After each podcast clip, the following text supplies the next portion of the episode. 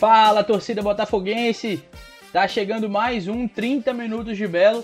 Vamos falar aí bastante sobre essa semana do Botafogo. É Botafogo que é líder, fecha esse primeiro turno na primeira posição do grupo A. A gente vai falar um pouquinho sobre o jogo contra o Santa Cruz no último final de semana, a vitória que deixou o Botafogo aí nesse primeiro lugar. Vamos falar também sobre as movimentações de bastidores que estão acontecendo, algumas chegadas, algumas saídas, algumas possíveis chegadas também. Vamos conversar bastante aí sobre as novidades que envolvem o maior da Paraíba. Deixa eu dar logo um oi aqui para os meus amigos Léo Barbosa. E aí, Léo, tudo bom? Vamos gravar, né? Vamos nessa, João. Um abraçar você, nosso amigo Fábio também os amigos ouvintes do podcast 30 Minutos de Belo. E chegamos até aqui, né, meus amigos? 26 episódio. Então vamos nessa aí, trazer tudo sobre o Botafogo. Vamos nessa, vamos lá e vamos para mais. Fábio Hermano, tudo em ordem, meu amigo? Tudo tranquilo, João. Abraço para você, para o Léo, para o nosso ouvinte também. Vamos gravar, né? Hoje espero que dê certo. O episódio atrasou um pouquinho, né, a publicação, porque tivemos um problema técnico ontem. Então, na verdade, esse é o 27, né? Na, na prática, o 26 estará apenas nas nossas memórias, já que o, o programa não gravou. Mas tudo bem, Vamos aqui de novo. Foi até bom porque tem muita novidade de ontem para hoje. Muitas novidades surgiram aí no Botafogo, então a gente faz um programa mais atualizado aí para os nossos queridos ouvintes. Vamos nessa, João. E vamos começar falando do jogo que deu a liderança, que confirmou o Botafogo aí nesse final de primeiro turno como o líder do grupo A. Léo, não foi aquele jogo em que o Botafogo estava inspirado, né? Era um adversário difícil, apesar do momento. O Santa Cruz não venceu, mas não deixa de ser um, um grande adversário nesse grupo. O que importa é a vitória, né, Léo? Fechar esse primeiro turno aí na liderança. É isso, João. Foi uma partida, sim, é, que as equipes pouco produziram, né? Pouco criaram chances ali é, de gol, mas o que, o que importa é a vitória, né? O Botafogo ter somado três pontos jogando contra o Lanterna Santa Cruz no estádio Almeidão não convenceu, né? Não jogou muito bem, né? Mas acredito que as lesões, né? As ausências por conta de lesões também a pressão que tem em cima dos jogadores, né, de vencer essa partida contra o Lanterna Santa Cruz no estádio Almeidão, pode ter também é, atrapalhado um pouco ali. É, o Botafogo, no primeiro tempo, acredito que o Santa Cruz foi até melhor, criou as melhores chances ali, apesar de não ter sido muitas, mas no final do primeiro tempo teve a expulsão do, do jogador do Santa Cruz. E, e o Gerson colocou o time para cima ali no intervalo, né? Tirou um volante, colocou Luan Lúcio, que não entrou muito bem, errando passes, né? Enfim, não entrou muito bem, mas conseguiu o, o gol logo no início ali do primeiro tempo, né? Aos 9, 10 minutos, o Sávio acertou aquele belo chute ali de primeira, após um cruzamento ali do Gabriel Araújo.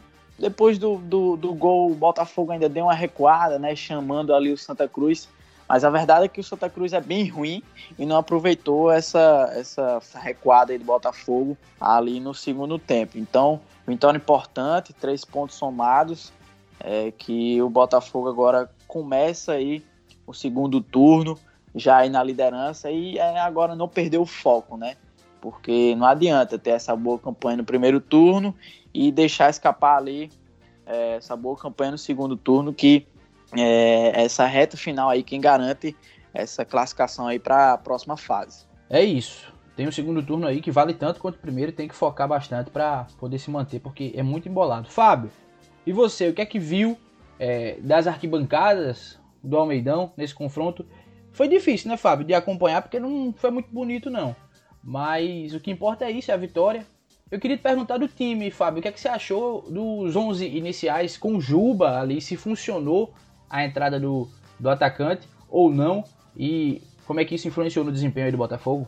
É, João, não gostei muito não, viu, da entrada do Juba no time titular. Acho que o Botafogo perdeu muito ali em uma das suas principais virtudes, que é pressionar o adversário no, no campo de ataque. O Botafogo não conseguiu fazer isso ali com, com o Juba e nem também com o Ederson. Acho que o Juba é um jogador que não tem a velocidade que o ataque do Botafogo precisa.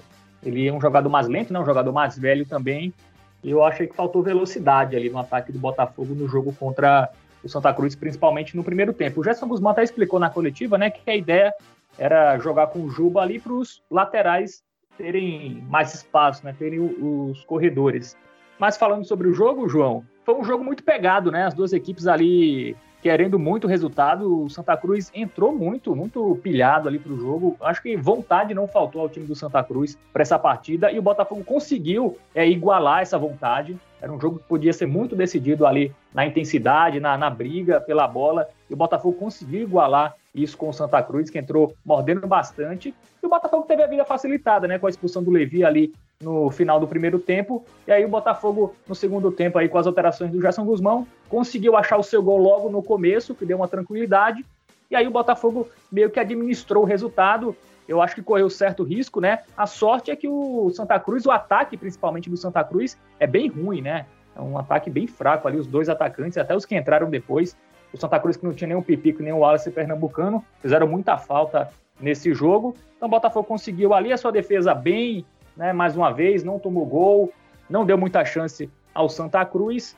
É uma vitória importante, apesar de não ter sido uma grande partida, né? Desses últimos jogos em casa, sem dúvida nenhuma, foi a pior atuação, mas a vitória veio, era um jogo, como disse o Léo, um jogo tenso, né? É um clássico interestadual, Botafogo de Santa Cruz. Enfim, o Botafogo passou, era o que importava.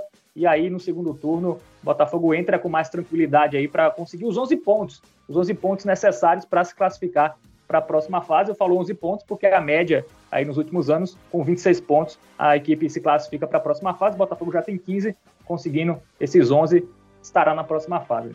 Léo, você trouxe aí a importância de se manter focado no segundo turno, né? Afinal, é metade do campeonato, tem tudo para. Tem muito jogo para acontecer ainda, tudo pode mudar. Mas é, dá para se comemorar esse primeiro lugar, né? É, o Botafogo, inclusive, teve um resultado muito importante nesse último, nessa última rodada, porque foi o único time que venceu. Os outros quatro jogos terminaram uh, com empates. Isso garantiu aí o Botafogo nessa primeira colocação, porque se tivesse algum vencedor em outro jogo, por exemplo, Tom Benz e Volta Redonda, os dois tinham 13 pontos no começo da rodada, poderiam ter passado o Botafogo. E assim, é muito embolado? É, mas é melhor estar tá embolado lá em cima do que ali em oitavo lugar, como está o Floresta, só a 5 pontos do Botafogo, mas também pertinho da zona de rebaixamento. Então, sei que não tem nada ganho, mas é um bom momento, né, Léo? Virar esse, virar para o segundo turno assim na liderança?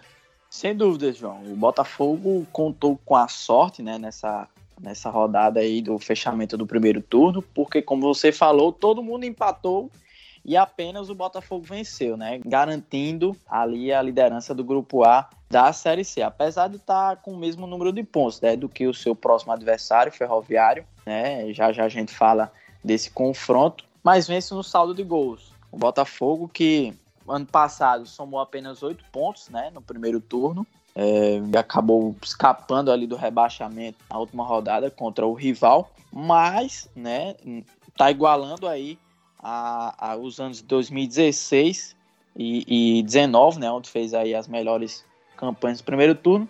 Só que no ano de 2017, é, João, o Botafogo somou aí 14 pontos, só que brigou ali pelo, pelo para escapar do rebaixamento, né? Aquele é, conhecido confronto ali com o Sampaio Correia, né? Que acabou o Dico fazendo, destruindo ali e vencendo o Botafogo. Então, é como eu falei ali na, na minha primeira fala, né? Não perder o foco agora no segundo turno, né? Não exagerar aí na comemoração, né? Não, enfim, comemorar demais esse resultado no primeiro turno e perder o foco. É, já tem esse confronto difícil aí na próxima rodada contra o Ferroviário, né, jogando fora de casa. Então, foi uma rodada muito boa, essa última. Garantiu aí a liderança, venceu, todo mundo empatou, mas é muito embolado esse, esse grupo da Série C aí. Né? O primeiro fora da, do, do, do G4 é o Paysandu com 13 pontos. Né? Então, dois a menos que o Botafogo, que é o líder. Né? Então é muito embolado. Você perde um jogo e na próxima rodada os adversários vencem, você está fora ali do G4. Né? Então é tudo muito equilibrado esse grupo A da Série C, muito embolado e que você num vacilo ali já está ali no meio da tabela. Né? Então é não perder o foco. Fábio, Léo trouxe números interessantes desse ano do Botafogo em comparação a temporadas passadas, né? É, o Botafogo aí tem 15 pontos, mesmo número que atingiu em 2016 e 2019, como ele falou, melhores campanhas do Botafogo em primeiros turnos, é, e tá aí na liderança. Você acha que ainda é preciso olhar para baixo? Ainda é preciso se preocupar com a zona de rebaixamento? ou é focar mesmo no G4, focar em classificação? Pois é, João, esses dados aí que o Léo trouxe trazem algumas lições, né? Em 2019, o Botafogo fez 15 pontos, mas ficou de fora do G4. Né? Não brigou ali para cair, mas não conseguiu se classificar. Em 2017, o Botafogo fez 14 pontos e brigou para cair. Né? 2016 foi o único ano que o Botafogo teve uma boa pontuação no primeiro turno e conseguiu confirmar no segundo turno. Então mostra que não tem nada ganho ainda, né, João? Sobre o rebaixamento, eu acho que o Botafogo não vai brigar para cair. A tendência é que não brigue. É, já tem 15 pontos. A média para se salvar é 21 pontos, então 6 pontos em 9 jogos. Mesmo se cair o desempenho aí no segundo turno, o Botafogo faz 6 pontos tranquilo. Então acho que o rebaixamento não é mais preocupação. O Botafogo agora tem que focar na parte de cima, tem que pensar alto, tem que ajustar os seus erros ainda, melhorar ali o seu ataque, enfim, torcer para não ter tantos jogadores lesionados, para fazer uma boa reta final aí dessa primeira fase, né? Fazer esse bom segundo turno para entrar bem na, na, próxima fase, né? Confirmar essa classificação, obviamente, ainda não está nada ganho, como vocês disseram, dois pontos só ali do quinto colocado, mas acho que o Botafogo está no caminho certo. Acho que dá para o torcedor se animar. Eu acho que acesso ainda é muito cedo para falar. Eu acho que a gente só vai ter uma noção é, em relação ao acesso mais para o fim da primeira fase, até para a gente ver quem serão os adversários. Mas eu acho que a classificação está bem viável para o Botafogo. É um grupo bastante nivelado, mas o Botafogo tem alguns diferenciais, né? Que é uma excelente defesa e também um bom técnico que sabe trabalhar nas adversidades. Então eu acho que o Botafogo tem tudo aí para nesse segundo turno manter a média de pontos aí que fez no primeiro e se classificar para o quadrangular do acesso, João. É isso, e, e acho que para que isso aconteça são necessárias algumas mudanças no elenco. Chegada de reforços, né? Principalmente. Inclusive o Genesini, goleiro, já chegou para ser essa opção de elenco, para ficar no banco. E, inclusive isso já aconteceu contra o Santa Cruz, já estava no banco ali no Almeidão. Porque em algumas partidas o Jean estava no banco, né? Então é um cara que ainda não tem tanta experiência. É, chegou o Genesini para isso. Em compensação, o Rodrigo Ramos já saiu, pediu para ser desligado. É um cara que perdeu a titularidade para Sávio e tem bola para ser titular né, na Série C. E, Léo, pode chegar mais um aí, um cara conhecido, né? O Luiz Gustavo tá, tá negociando. Pode ser esse cara que vai chegar aí para compor essa zaga do Botafogo. Então, semana movimentada. Inclusive, para completar essa questão de reforço, acho que uma coisa importantíssima é dinheiro, né? Então também tem a novidade que é o patrocínio da Prefeitura de uma pessoa que fechou um acordo aí com o Botafogo, serão 100 mil reais mensais até dezembro. Então um dinheiro bacana que pode ajudar nisso daí. Como é que você analisa esses nomes? Chegada de Genesini, saída de Rodrigo Ramos, possível chegada de Luiz Gustavo e principalmente a importância desse investimento que vai entrar agora. Ah, João, nesse momento de pandemia e também da crise financeira que o Botafogo vive e se tratando de pandemia, se agravou ainda mais, né? Essa crise financeira. Então, esse patrocínio da Prefeitura de João Pessoa, que o Botafogo não tinha há um bom tempo, né? Retornando aí agora, poxa, 100 mil reais, né? Já é uma, uma parte aí da folha do Botafogo, né? Então, até dezembro, né, podendo ser prorrogado, né? Então, um, um, um suporte aí financeiro que chega em boa hora, né, para o Botafogo. É, quem sabe até buscar mais reforços, né? Já que o Botafogo vem com essa zica aí de lesão, então trazendo jogadores aí para compor elenco, até mesmo para ser titular, né? Quem sabe. Enfim, importante demais. E aí, o Botafogo trouxe já o goleiro uh, Paulo, Paulo Gianesini, né? Se não tiver encanado aí o nome aí. Esse sobrenome aí tá tendo dificuldades aí, né? né? João Pedro Melo e Fábio Hermano. Um, um, goleiro aí mais experiente, né? 30 anos, estava no Ipiranga lá do, do Rio Grande do Sul, apesar de é, não estar tá jogando, né? Enfim, pouco jogou por lá, mas é um cara que tem, claro, mais experiência que o Jean, né? Um jovem aí da base, né? Vem treinando já há um bom tempo entre os profissionais, né? Mas ainda não fez a, a sua estreia ali como titular, né? Entrando ali como titular, não tem essa, essa experiência ainda. Então, só tem o Lucas, né, como titular e o Jean no banco. Não passa aquela certa confiança, né? Então, o Botafogo já pensando nisso, né? Já que sofre com essa zica aí de lesões, porque o Felipe tá fora, né? Deve ficar ainda um mês aí fora. O Juan também, quando entrou, não passou aquela confiança, mas acabou já se lesionando, né? Então, só tendo o Lucas e o Jean ali, a diretoria do Botafogo já trouxe aí o Paulo Janesini aí para compor o elenco. O Rodrigo Ramos, né, perdeu espaço, o Sávio encaixou muito bem ali no novo esquema adotado ali pelo Gerson Guzmão, né, o 352. O, o Sávio é um lateral ali, tá fazendo a ala, né, que chega mais ali no ataque, apoia mais o ataque. E o Sávio tem essa característica, né, de apoiar é, mais ali, chegar bem ali no ataque. E você falou ali no possível retorno de um zagueiro conhecido aí do, do torcedor botafoguense, que é o Luiz Gustavo, né? Que atuou no, aqui no Botafogo na temporada passada, até começou bem, mas terminou a temporada em baixa, né? Também teve lesões que atrapalhou, mas pode ser aí mais um para compor elenco, né? Porque o Fred sofre, né, com lesões, teve ano passado a grave lesão no joelho voltou a sentir, então só tá com o William Machado, né? Enfim, não vou nem comentar, né, sobre o William Machado, a regularidade absurda deste homem. O coração né? de Léo Barbosa já dispara. É, Daniel Felipe e o jovem Gabriel Iano, né? Então, assim, só tem os três titulares ali. Então, o Luiz Gustavo já encerrou ali tem o Ian Pietra ainda, viu, Léo? É, outro jovem, né? Outro, outra aposta aí. E o Luiz Gustavo, Fábio, se eu não me engano, pouco jogou também na Inter de Limeira, né? É, eu achei, se realmente for confirmada né, essa contratação do, do Luiz Gustavo, acho um erro, porque o Luiz Gustavo jogou 65 minutos em toda a temporada.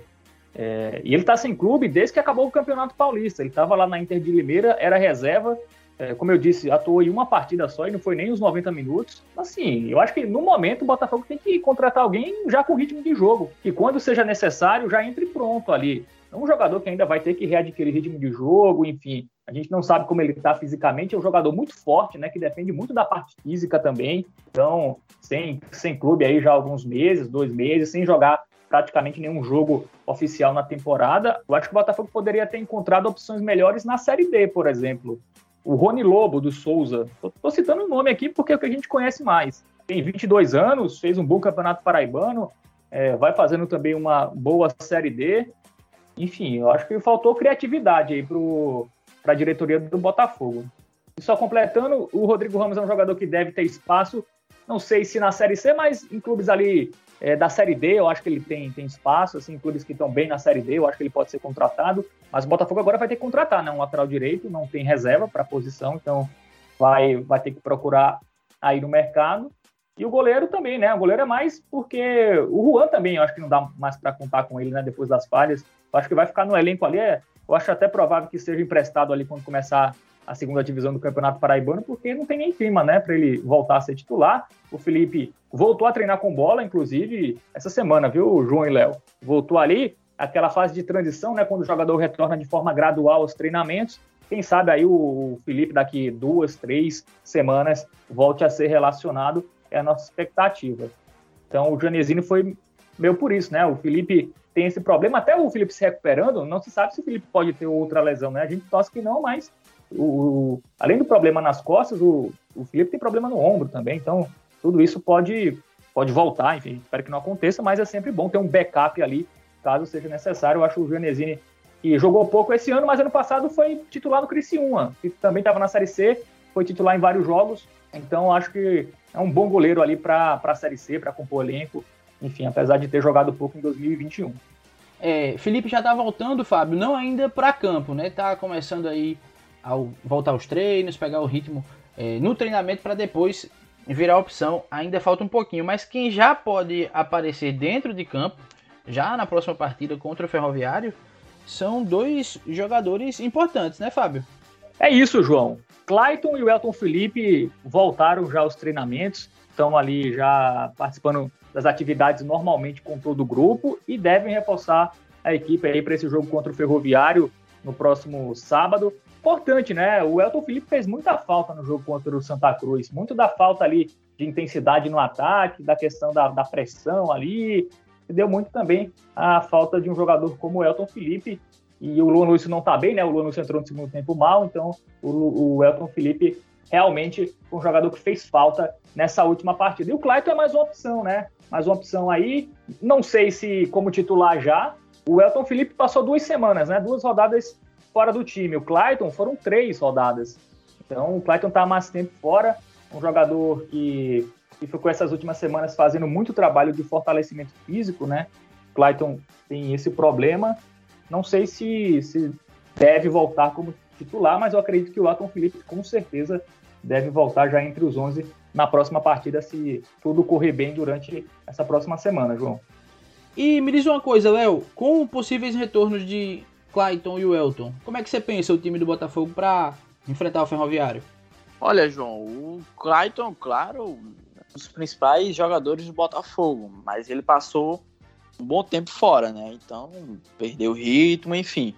E o Esquerdinha vem muito bem, né? O Esquerdinha, depois que é, teve, ele ainda teve né, aquela grave lesão ainda na pré-temporada, é, vinha entrando nos, nas partidas, né? Mas no início ali não tinha recuperado muito bem, né? O seu bom futebol. Mas depois daquela partida contra o Manaus aqui no Estado Meidão, aquela goleada, né? Que o Elton se machucou, ele entrou ali ainda no início, jogou muito bem e conquistou a titularidade. Então, por conta do bom momento do esquerdinha, eu dou uma segurada ali no Clayton, né? Mantenho o esquerdinha como titular e o Clayton entrando ali no segundo tempo, enfim, até para dar ritmo para ele também.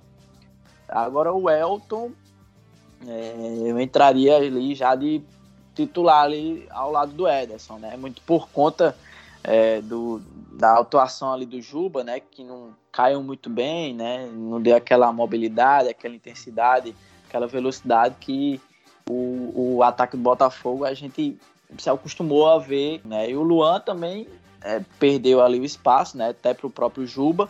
Entrou ali no segundo tempo, mas também não teve uma boa atuação contra o Santa Cruz, né? O, o Luan Lúcio até dá velocidade, tem boas jogadas individuais, né? Mas na hora do, do último passe ali, daquela decisão, ele se perde ali. A gente viu muito isso contra o, o Santa Cruz, né? É, duas chances ali ele teve, né, de dar, deixar o Ederson ali cara a cara, ali numa uma oportunidade de contra-ataque, e ele acabou errando o passe simples ali, que deixaria o Ederson na cara do gol ali com o goleiro. E o Luan tem essa falha ali. Então, minha, minha opinião é essa, cara. Continuar ali com esquerdinha, dando, deixando ali o Clayton para o segundo tempo e já colocando o Elton Felipe ali de titular com, com, com o Ederson. São boas opções, inclusive, para segundo tempo, né? Luan e Clayton. Clayton, claro, concordo com você demais, precisando até de ritmo para ir se readaptando ao, aos 90 minutos. Mas seriam ótimas opções. Inclusive, Fábio, para esse jogo, é, duas mudanças, né? Mudança no local e na hora. O jogo que era às 19 horas, o que para suas estatísticas aí curiosas, trazia uma, uma, boa perspectiva, já que o Botafogo sempre se dá bem nesses jogos às 19 horas, agora mudou, vai ser à tarde. E aí? É hora de vencer um jogo à tarde, quebrar esse tabu? Ora é, João, não teria momento melhor do que esse, né? Vencer o Ferroviário fora de casa, mas eu acho que o Botafogo foi prejudicado nessa, né? Até pela questão da logística. O Botafogo ia viajar na sexta-feira, depois do treino da manhã, e agora vai ter que viajar na quinta, né? É, vai ter que ir um dia mais cedo lá para Fortaleza. Sobre essa questão do horário, realmente é o que acontece, né? É estatística pura. Jogos à noite, Botafogo quatro jogos, quatro vitórias. Jogos à tarde, são cinco jogos, três empates e duas derrotas, nenhuma vitória. Então, realmente, o Botafogo se dá melhor jogando à noite. A gente já falou isso aí em um dos nossos episódios. Mas o Botafogo não tem que pensar nisso, né? Vai ter que, vai ter que correr, enfim, da mesma maneira, jogos a três da tarde é ruim para as duas equipes, né? E para o próprio espetáculo não é bom. Os jogos, esse horário, geralmente não são boas partidas. O estádio também mudou, né? Ia ser lá no centro de treinamento do Ceará, né? No estádio Vovozão. Agora vai ser no Eusir Cabral, que é o próprio estádio do Ferroviário. Enfim, é uma mudança que para o Botafogo eu acho que não é legal. Eu acho que jogar à noite é sempre melhor, né? E esse time intenso, né? Principalmente ali na marcação, da saída de bola do adversário, jogar num horário como às três da tarde, no calor, né? A gente não sabe se vai estar chovendo ou não, mas, mas é um horário que geralmente é bem quente em Fortaleza. Então eu acho que para o Botafogo seria melhor jogar mesmo às sete horas, mas enfim, é encarar. O jogo é às três, vamos lá e vamos tentar vencer. Não, não adianta chorar sobre isso, enfim. Tem que, tem que ir lá e vencer de qualquer maneira, ou conquistar um bom resultado, né? Um empate, eu acho que já seria um bom resultado. Mas fato é que realmente o Botafogo tem desempenhos melhores nos jogos à noite. Ô Fábio, então eu quero saber o seguinte: o que é que você acha na prática? Palpite, amigo. Quanto é que vai ser esse jogo, ou pelo menos quem é que vence? Você acha que qual vai ser o resultado? Olha, João, palpite meio complicado para esse jogo. Mas vamos lá, eu tento buscar palpites pela lógica, né? Tirando o jogo contra o Santa Cruz, que eu tava meio, meio com medo, né? Até pelo histórico também, enfim, mas o Botafogo conseguiu passar. Para esse jogo, espero partida equilibrada. A gente tem duas equipes aí que têm as melhores defesas dessa Série C, né? O Botafogo só tomou cinco gols, o Ferroviário tomou seis. Então, prevejo aí um jogo de poucos gols, mas é, bem equilibrado. Assim. Eu, eu vou no 0 a 0 viu, João? Até pelo horário, esse horário também é meio ingrato ali para os times terem intensidade. Eu acho que vai, vai acabar um 0 a 0 não muito animador. Então tá. E você, Léo? O que é que acha? O que é que palpita aí para Ferroviário e Botafogo nessa abertura de segundo turno? Também vou de empate. Só que diferentemente do nosso amigo Fábio, eu acredito que as duas equipes vão sim marcar gols, né? Então. Aquele ambos marcam, né? É, ambos marcam, né? Mas vai ficar só no 1 a 1 tá bom? Então, uma partida, um confronto bem equilibrado, né? A classificação mostra isso, né? Ambas as equipes com 15 pontos, apenas saldo de gols que coloca o Botafogo na liderança. É um confronto difícil, né, para o Botafogo. Tem essa questão do horário, né? Possivelmente um forte calor lá em Fortaleza, né?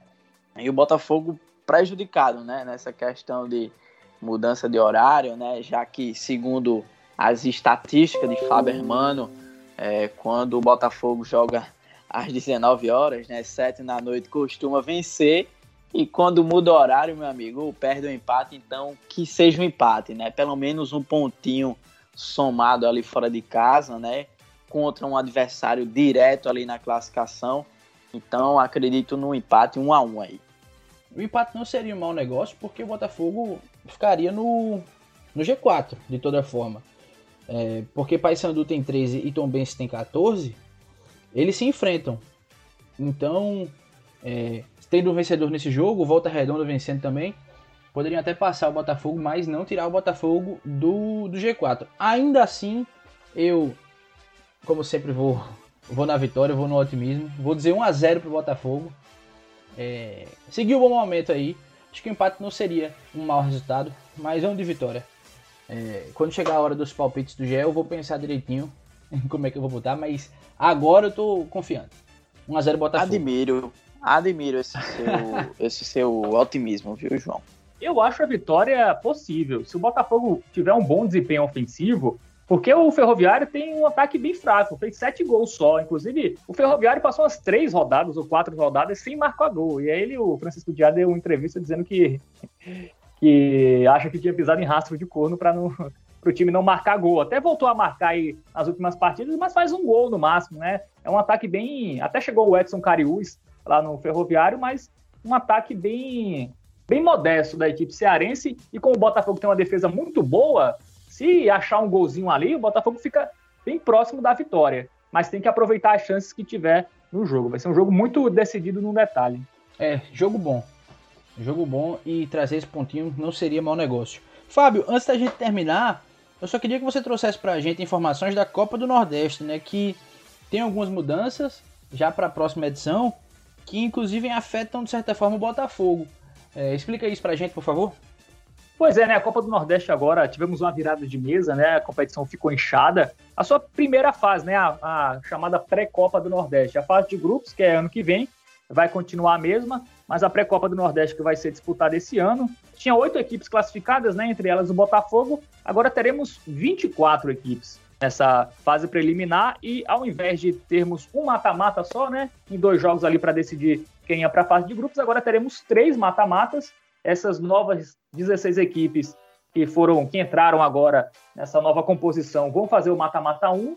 Os vencedores desse mata-mata 1 vão enfrentar as oito equipes que já estavam classificadas para a pré-copa do Nordeste nesse mata-mata 2. Esse mata-mata 2 é em jogo único, o Botafogo por ter melhor ranking vai ter a vantagem de fazer essa partida em casa.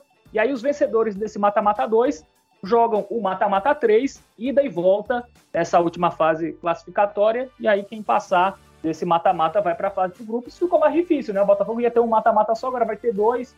Inclusive pode pegar aí agora Vitória, por exemplo, nesse mata-mata, pode pegar um CRB, um Confiança, equipes que o Botafogo não pegaria no regulamento anterior, né? Porque o Botafogo tinha melhor ranking, ia pegar o ABC, Ferroviário, Imperatriz ou River do Piauí. Agora vai poder pegar praticamente todo mundo, então fica mais complicado. Mas enfim, o Botafogo está em um bom momento, eu acho que dá para encarar qualquer adversário. Acho perigoso esse jogo único, né? Jogo único eu acho sempre sempre temerário e não tem vantagem nenhuma. É, a vantagem é jogar em casa, empatou é pênalti. Então, não gostei, né? Uma virada de mesa aí para beneficiar o Santa Cruz, os times lá do Rio Grande do Norte, o América de Natal que estava fora, enfim.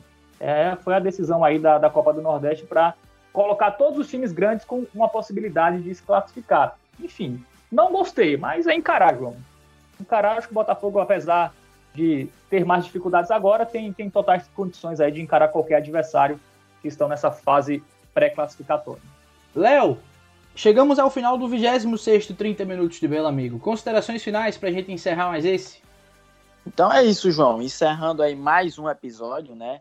Já agradecendo aí os ouvintes né, do nosso podcast que acompanharam é, a gente aqui até, até o final, né?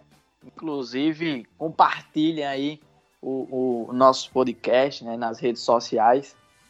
Curtam muito aí. Né? Inclusive, estamos ali no, no, no top né, ali de, de podcast mais ouvidos ali no, no Spotify. Né? Então, sai compartilhando aí com a galera. E quem sabe a gente retorne aqui no próximo episódio com um bom resultado lá contra o Ferroviário, né? É, pelo menos somando pontos, né? E já começar esse segundo turno aí, o Botafogo começando esse segundo turno, né, com, com, com essa boa campanha, né, que terminou o primeiro turno e que se repita aí no segundo turno e quem sabe buscar essa classificação aí para a próxima fase da Série C, né, e esse tão sonhado acesso, né, meus amigos, que venham, é, quem sabe esse ano aí de 2021, um ano tão difícil, né, para todos nós, quem sabe é, sai alguma coisa boa aí para a massa botafoguense. Então, até o próximo episódio aí. Um abraço a todos. Valeu, Léo. Valeu, abração. Fábio, e aí? Considerações finais, 26 concluído. Pois é, João. Valeu aí mais uma edição né, do nosso glorioso 30 Minutos de Belo. Só para não deixar passar uma coisa, a gente falou da questão do patrocínio do Botafogo, né? patrocínio da Prefeitura ao Botafogo, 100 mil mensais até o final do ano, vai dar 500 mil reais. É uma boa grana aí para o Botafogo, que vai ajudar bastante nessa reta final de temporada, inclusive contratações, enfim. E não vai ser um dinheiro que é dado, né? O Botafogo vai fazer algumas contrapartidas para a prefeitura, liberar a imagem de alguns jogadores para ações publicitárias em relação a, João Pessoa, ao turismo de João Pessoa, vai oferecer ali a sua estrutura para para escolinhas, né, para integrar jovens, para crianças aí da rede municipal de ensino, vai ter aí essa contrapartida do Botafogo também, a prefeitura ajudando ao Belo, mas eu só queria pontuar que a prefeitura também deveria ajudar outros clubes aqui da cidade, né? O CSP, o Alto Esporte. Obviamente, eu acho que o Botafogo tem que receber uma fatia bem maior, porque é o time que representa a cidade em competições nacionais. É bom sermos justos também nesse sentido. Eu concordo com o patrocínio, é bem-vindo ao Botafogo. Acho que a prefeitura pode sim é, ajudar os clubes da cidade, mas eu acho que também poderia ter aí uma ajuda, não obviamente igual ao do Botafogo, mas uma ajuda também a CSP e Autosport, que são equipes aqui da cidade. É isso, João. Valeu, vamos torcer para um bom resultado contra o Ferroviário. Espero um empate, mas uma vitória, quem sabe, não custa nada sonhar. É isso.